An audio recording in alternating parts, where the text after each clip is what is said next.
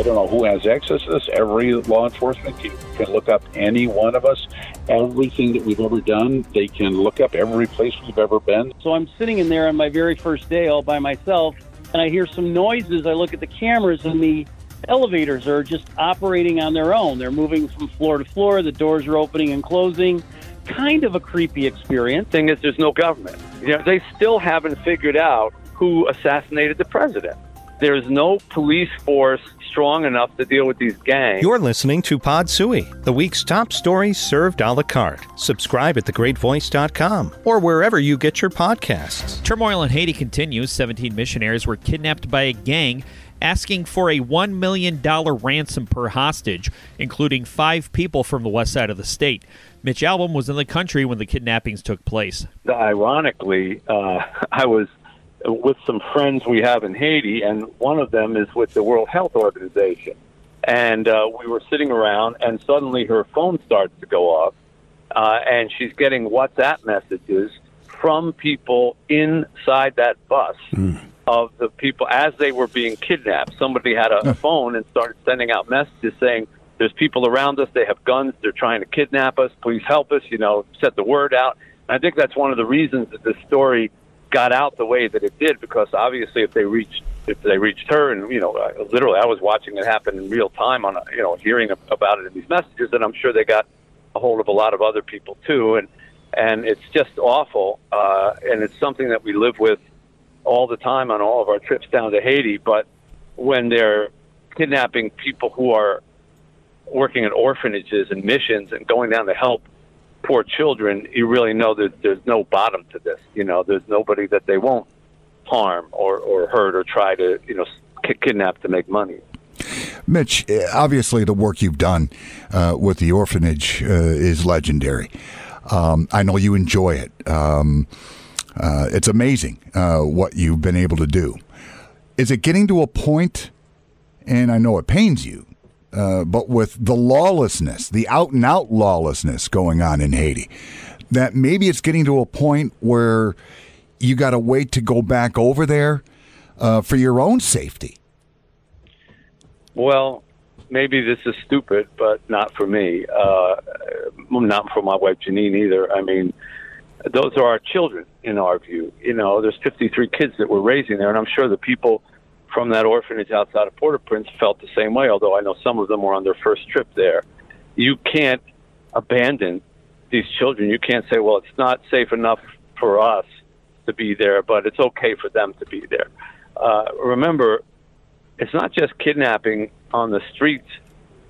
In that same area, Port-au-Bouquet, where they just took that bus uh, a few months ago, they scaled the walls of an orphanage and killed uh, the security guard, uh, nearly killed the director, paralyzed him for life, raped three of the girls, uh, and and stole everything.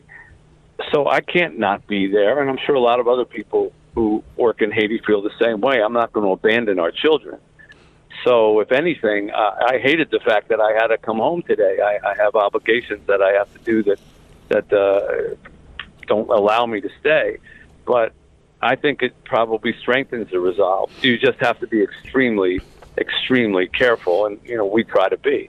What is the government doing about that, Miss down there? hmm. Kenny, what government? That's an American question. All right, That's an absolutely logical American response, and I would say the same thing. Thing is, there's no government. You know, they still haven't figured out, still haven't figured out who assassinated the president. Okay, they have no president. They have an acting one. They don't know when they're going to have the elections. There's no police force strong enough to deal with these gangs.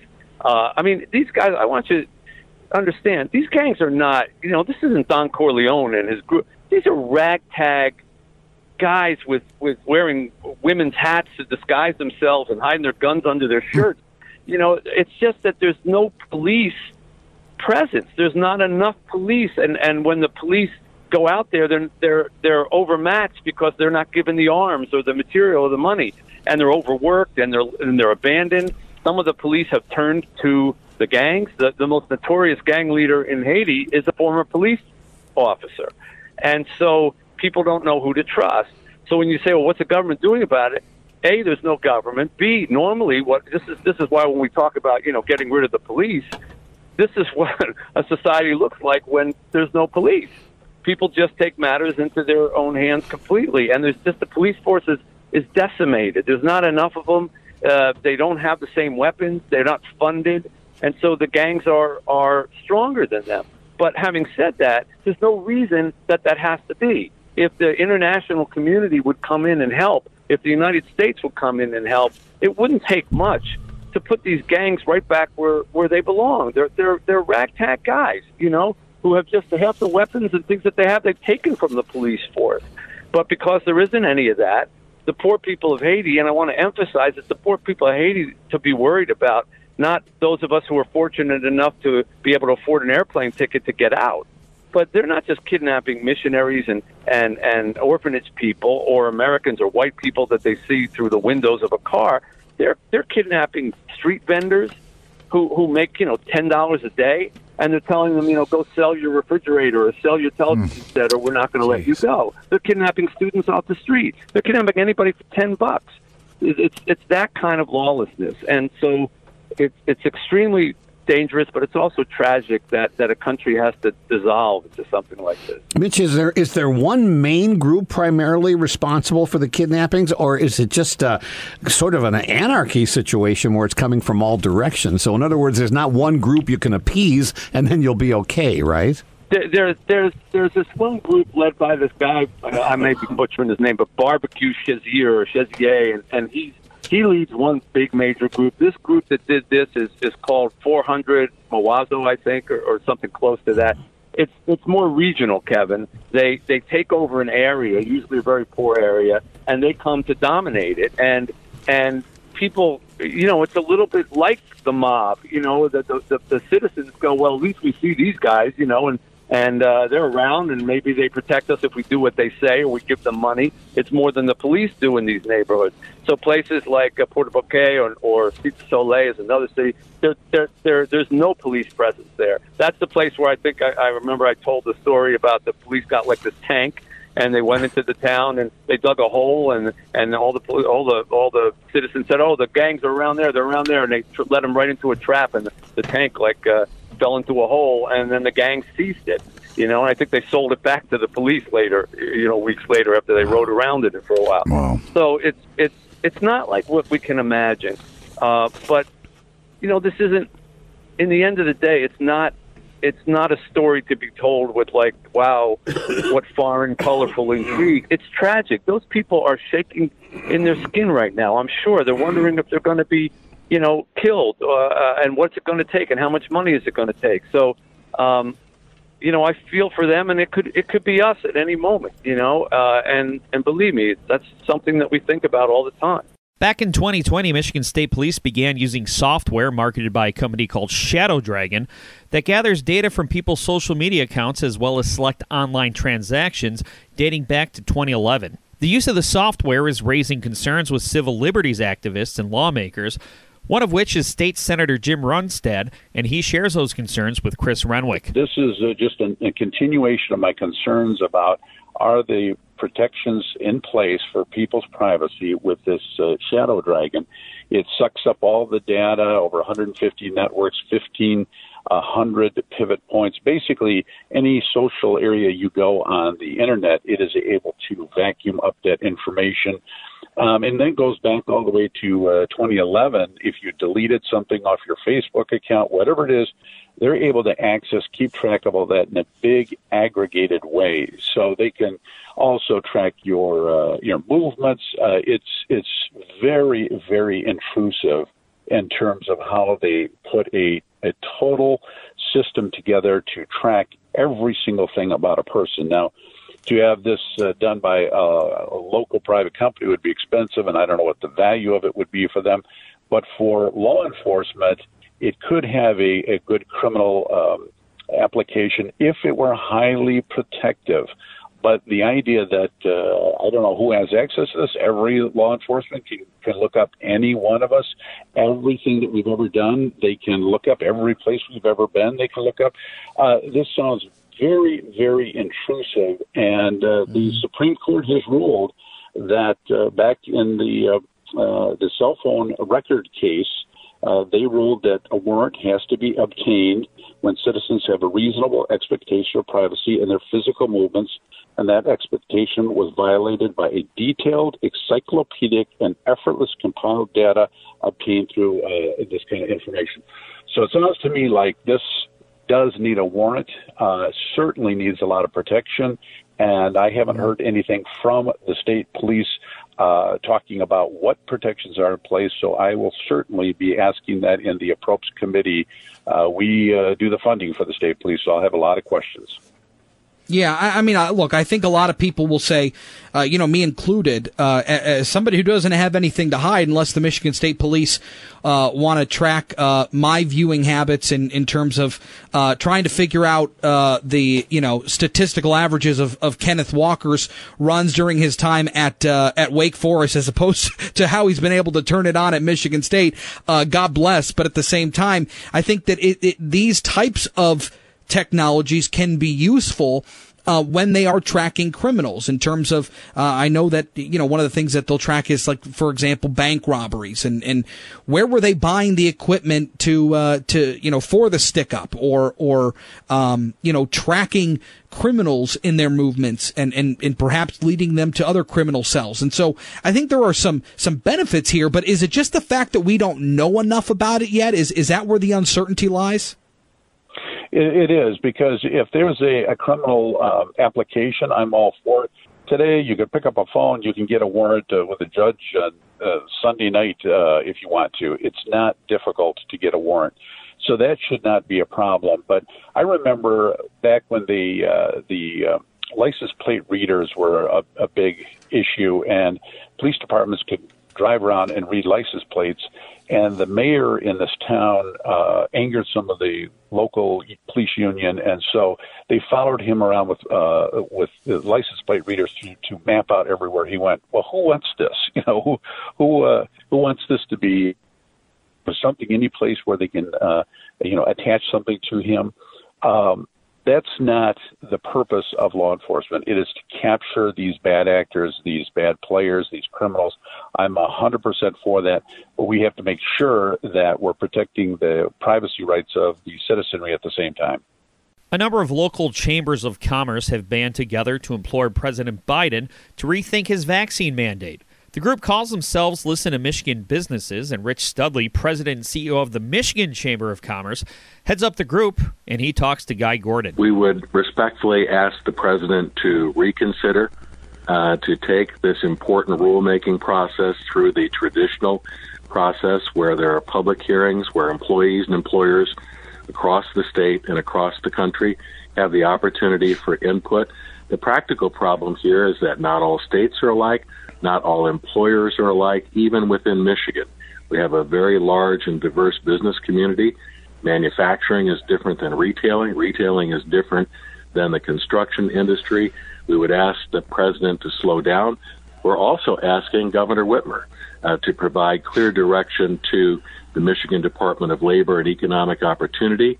We are what is called a state plan state. That means that the federal government requires that MIOSHA, our state occupational safety and health plan be at least as effective.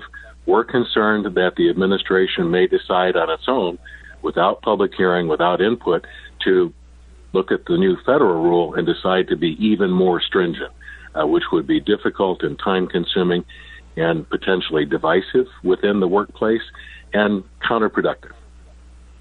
During the original, I believe that it was September 8th that the, the Biden administration uh, made this announcement that they were going to seek this uh, vaccine mandate with the, the testing alternative. Uh, there, there were some in the business community that, that welcomed it because they said it gave them the cover they needed to do what they wanted to do, which was to have a vaccine mandate in their workplace is is this a, a, you know one of those circumstances where there's some are welcoming it and others aren't and, and they they just don't want the edict? Where is the business community on this right now? If there's a consensus in the business community it is to continue to work with employees and customers to make sure that our workplace is safe. Michigan is different than other states. The facts and figures we have from state government here in Michigan show that the workplace has not been a significant or major source of outbreaks. Most Mhm. outbreaks in Michigan continue to uh, result from senior citizen or assisted living centers or uh, young people who are not in, in the workplace. And so that's why we were joined by the Battle Creek Chamber, the Grand Rapids Chamber, the Lansing Chamber, the Northern Michigan Chamber Alliance, the Petoskey Chamber, and Traverse City Chamber, all saying, let's hit the pause button here and make sure that what we do is effective. There's a big concern about a negative impact on talent, that people will quit rather than uh, be forced to take a vaccine. We want to be respectful of those who've not yet chosen to use safe and effective vaccines, but we're asking the governor and the president to listen to Michigan businesses. That's why we have formed this coalition to educate Mhm. and inform employees and employers about how we can have a positive impact on the process. Lawsuits are being threatened. We're not there yet. Uh, we want to try to work with the president and the governor to have a, a reasonable, flexible, effective plan uh, to continue the fight against COVID. With Halloween right around the corner, how about a ghost story? The Whitney has a reputation of being one of the finest restaurants in the area, as well as the most haunted. Dave Dewey, director of operations at the Whitney, tells the tales to Kevin Dietz. David Whitney died in the home, and in those days, uh, you typically were uh, laid in state right inside the home. So, you know, David Whitney himself passed away and um, had his memorial service and his uh, funeral, and was was displayed right there in the in the front hallway in the in the uh, receiving room. So it kind of begins there. But there's been a fair amount of death in the house. Are various different kinds. Michigan Visiting Nurses Association um, welcomed in some um, homeless Detroiters to kind of have a little dignity at the end of their lives. Uh, just it's it's one of these places where uh, I think the legends uh, outpace the reality. But what ends up happening is that people have experiences there that they can't explain. Uh, we have a, a very serious uh, group called Ghost Haunt of Michigan who come in and they are able to record things as strong as voices and visions um, when they're in the process of giving paranormal tours. And then we have a lot of guests that have really unique experiences. You, personally, uh, I can tell you that I came aboard at the Whitney a little over 10 years ago, and the Whitney is full of staircases, and there's, you know, 27 rooms, and trying to get your arms around working in a restaurant like that was in, was automatically difficult. But I do have uh, a TV screen in my office with 25 different cameras, so I'm sitting in there on my very first day all by myself, and I hear some noises. I look at the cameras, and the elevators are just operating on their own. They're moving from floor to floor. The doors are opening and closing. Kind of a creepy experience. Then we we flashed forward to about four years ago. Uh, the Ghost Hunters TV show came out and did a little bit of research and put us on television. And they checked into the elevators and said, "No, no, no, it's just a mechanical failure." Um, then three years ago, we had kind of a catastrophic flood in the basement of the Whitney. All of the elevator had to be replaced. 100% of its um, core, of the mechanics, all those had to be replaced. And wouldn't you know it, the elevators continue to run on their own and move from floor to floor with nobody in it. So you, you take from that what you'd like to. Um, but there are an awful lot of guests who come in and have um, very interesting experiences, and and we kind of welcome that. We we're not going to make judgments on what's going on and what's not going on. What we're going to say is, come on in and, and enjoy the entire experience. I've seen a lot of selfies of people having dinner at the Whitney where there seems to be some sort of object somewhere in the background behind them. I know my daughters, when, when I take them, they will not go to the to the restroom by themselves. They go in pairs. They do not want to uh, bump into uh, anyone uh, who's uh, not uh, among the living anymore uh, on their on their trips to the restrooms. It, it really becomes a, a lot of fun as part of the whole dining experience.